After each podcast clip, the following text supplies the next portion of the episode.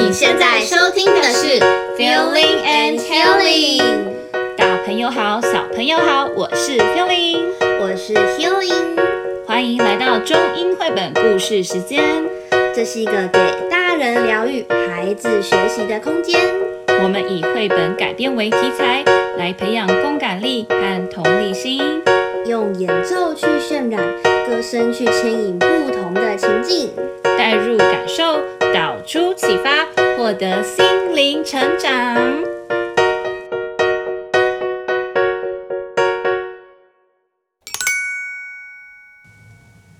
今天要来分享一个粉红色的蛋糕的故事，让我们先来跟粉红蛋糕妹妹打个招呼吧。哼，我才不要跟你们打招呼呢！粉红蛋糕妹妹很没有礼貌，她从来不说请，She never says please。喂，砂糖小弟，你那个气球是我最喜欢的颜色，给我，给我。我不要了，这是我妈妈给我的。哦，可是我喜欢，快给我，哦，快点给我啦！啊，粉红蛋糕妹妹很没有礼貌，她也从来不说谢谢。She never says thank you. Happy birthday, my baby cake. Here's your birthday present. It's a rocket. 哈，火箭。这一点都不酷，而且我讨厌上面的图案。Baby cake, what do you have to say to your mom? She bought a present for you. 嗯，I'm not going to say thank you. I don't like it anyway. 没礼貌的粉红蛋糕有时候会拿走不属于他的东西，而且他从不聆听。呃，巧克力弟弟，我喜欢你的娃娃，快点给我。No, this is mine. No, hey, baby, give it back to your brother. Give it back. This is mine. This is mine. Baby, give it back to your brother. 还给你的弟弟。No，我要去玩溜滑梯了。哎，等一下，宝贝，玩溜滑梯要排队啊，不要插队啊。不要呢，我就想要快点再玩一次啊。没礼貌的蛋糕也从来不与人分享。She never shares things with other people。粉红蛋糕姐姐，你可不可以分我一点点你的冰淇淋呢？拜托，please。啊，我才不要呢！哼。啊砂糖小弟，你撞倒我了！哪有？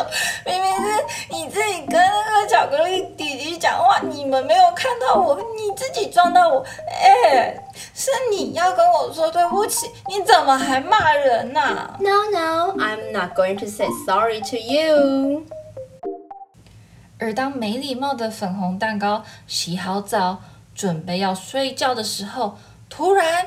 一只巨大的手从房间的窗户伸了进来，仔细一看，天呀，居然是独眼巨人！独眼巨人，他们最爱的就是戴可爱又时髦的小帽子。什么呀？我不是帽子，I'm not a hat, I am a cake. Oh, what a cute hat! Oh, can I try the please? Sure, you can. We love sharing. Oh, thank you. Oh, can my sister try it? Uh, can my brother try it? Uh, can we all try the little cute hat? Of course you can, but you all need to line up. 独眼巨人们每一个都很礼貌，他们会说请，please，他们会说谢谢，thank you， 他们还会分享跟排队哦，they share and they line up。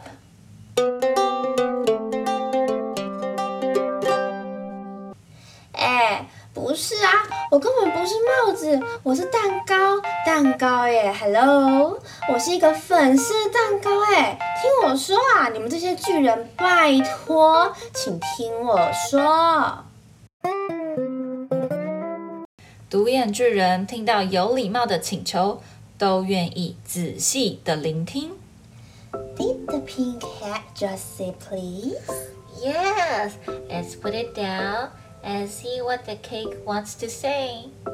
我不是帽子啦，我是一个蛋糕，而且我现在好累哦，真的好想回家睡觉哦，拜托送我回去好吗？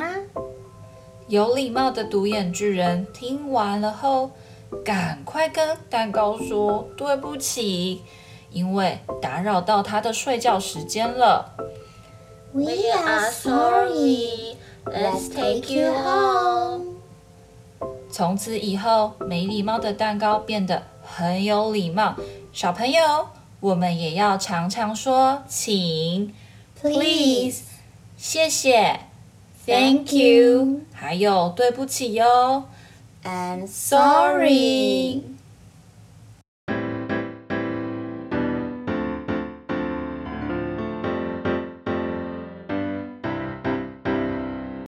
从今天的故事，我们延伸出来的主题是礼貌。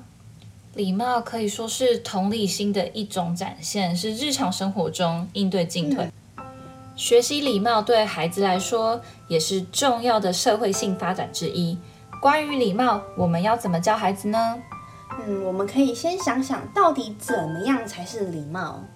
礼貌就是我们对待他人的方式，嗯，不管是言语还是行动，让对方能够感到舒服，就是相处的感受是愉快。像我们刚说，礼貌就是同理心的展现。对，一个有同理心的孩子，他可以察觉到他人的情绪，嗯，并且他会去想自己的行为会带给对方什么样的感受。所以啊，他们就比较不会口出恶言去伤害到对方。嗯、那当别人难过的时候，他也可以表达自己的关心。嗯，就是待人和气亲切，这也是一种礼貌。没错，但如果大人只是把礼貌局限在呃训练说小孩看到别人要打招呼，对，或者是呃讲错话你要道歉啊这种的，嗯、只是训练他们讲请、谢谢、对不起，而不是先去培养孩子的同理心这样。嗯、那就像孩子他跟从指示去说这些，但他们可能不知道说那我。为什么要讲这些话？我为什么要做这些事？其实这样的话是属于他律行为，就不是自律了。是礼貌的表现，就是流于形式嘛。这样等于他们的自我意识随着年龄增长变强烈之后，很有可能就不听大人的话了。所以其实学会礼貌前是要先建立同理心。嗯，那接下来我们能如何让孩子理解到怎么样的行为才是有礼貌呢？首先，我们可以制定就家庭规范。就举例来说，有些爸妈可能有时候会给予孩子过多的协助，可能孩子要什么，他们都会帮他拿好，就都准备好。那可能导致孩子会不知道要怎么有礼貌的去寻求别人的帮忙。嗯，所以平时就可以训练孩子，即使是在家里，你要拿爸爸妈妈的东西，你也要开口跟爸爸妈妈借，不是说我要拿我就拿，就拿，对。这样，即使他在公共场合，他也会知道说，那我就是要先去询问别人，他自然可以养成这个好习惯喽。对，再来我们可以检视一下，我们要用什么方式来教育孩子，孩子是否有礼貌，必定是跟我们的教育方式脱离不了关系的哦。嗯，我觉得以培养同理心为原则来看的话，我们可以选择呃情感解释型的方式，就是当事件发生的时候，我们可以帮孩子去理解，并且他们处理他们自己的情绪，那他们可以就是去解释他人的感受。嗯，是的，就假如说我们可以跟孩子说，呃，妈妈知道你最喜欢这个娃娃，呃，如果分给别人玩，你是不是会有一点难过？嗯但是你的同学想跟你一起玩，他也有很有礼貌的问你可不可以一起玩。嗯、那我们答应他一起分享，这种方式其实是最容易教养出有同理心的孩子。嗯、所以家长应该要尽量以情感解释为原则来处理孩子的状况。那当然，我们也要顺应孩子的性格特质，去选择适合他的方式引导。嗯，我听过一个心理学家说，他把幼儿的气质啊分为呃非抑制型和抑制型两大类。嗯、那非抑制型的孩子，他们很容易接受引导，他比较愿意去尝试新的事物，嗯、或者是跟别人互动。那他也就比较能够在那个。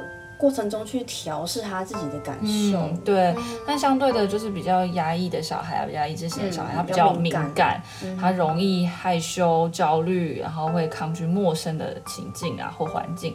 那如果孩子属于这种的话，我想爸妈就应该要给他多一点时间去调试，用正向的态度给予鼓励。那最后就是呢，我们要给孩子时常有互动练习的机会。例如说和别的孩子玩啊，或者是跟亲戚聚会吃饭，让他们有更多那种口语互动的机会。是，就算孩子还没有办法精准的掌握所有的词汇，他也有可能会有呃说错话的情形产生，也可以借此机会让他们学习如何表达正确的礼貌。嗯，那慢慢的孩子一步一步的去练习问候，然后关心他人，还有学会称赞别人，行为举止得宜。培养有礼貌的孩子一点都不难哦。接下来，让我们用一首歌来结束我们这集 podcast 吧。当我遇见朋友的时候，我要先说一声你好吗？当我收到了礼物，我要说出感谢，我要当个有礼貌的乖宝宝。那今天节目就到这边结束喽，我们下集再见，拜拜。拜拜。